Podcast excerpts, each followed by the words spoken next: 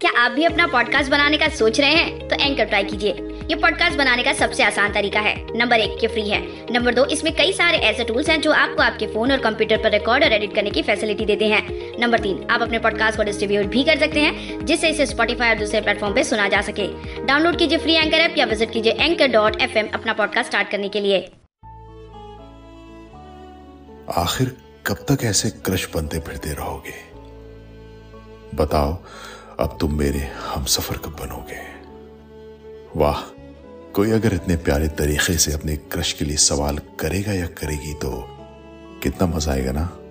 नमस्ते दोस्तों, मैं हूँ फरहान। स्वागत करता हूँ आप सभी का हमारे और आपके अपने सुकून भरे मंच पर, यानी कि शायरी सुकून डॉट कॉम पर। आज हम सुनाने जा रहे हैं क्रश को इम्प्रेस करने के लिए कुछ चुनिंदा शायरियों का नजराना। तो चलिए बढ़ते हैं अगली पेशकश की ओर। अर्ज़ करता हूँ, इस दुनिया में सबसे ज़्यादा हँसी और ग्लैमरस वो है जिसे देखने वाला दीवाना हो जाए। इस दुनिया में सबसे ज़्यादा हँसी और ग्लैमरस वो है जिसे देखने वाला दीवाना हो जाए। ऐसी प्यारी है मेरी क्रश। वाह, क्या बात है। अगर कोई ग्लैमरस लड़की आपकी क्रश है तो आप ये शायरी अपने फेसबुक पर पोस्ट कर सकते हैं।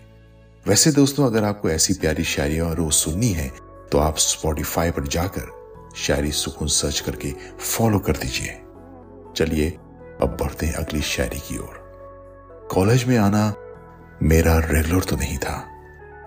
कॉलेज में मेरा आना रेगुलर तो नहीं था, पर यह बात तब की थी जब तू मेरा क्रश नहीं था। वाह, जब कोई हमें प्यारा लगने लगता है या लगने लगती है तो हम कॉलेज में रेगुलर जाने लगते हैं। एक दिन की भी छुट्टी नहीं लेते। मैंने सही कहा ना दोस्तों? वैसे ये सभी के साथ होता है। चलिए आप मुझे शायरी सुकून डॉट कॉम पर जाकर कमेंट करके बता देना। सुनते हैं अब अगली पेशकश को।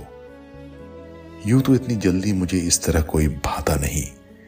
यूँ तो इतनी जल्दी मुझे कोई इस तरह भाता नहीं जब तुम सामने से गुजरती हो। ये दिल फिर संभलता नहीं। क्या बात है।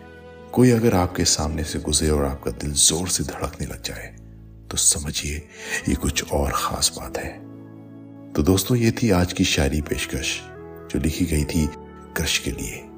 उम्मीद है आपको मेरी यानी कि फरहान की आवाज़ में ज़रूर पसंद आई होगी।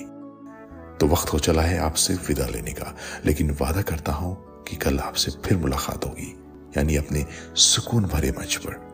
तब तक अपना ख्याल रखें। शुक्रिया।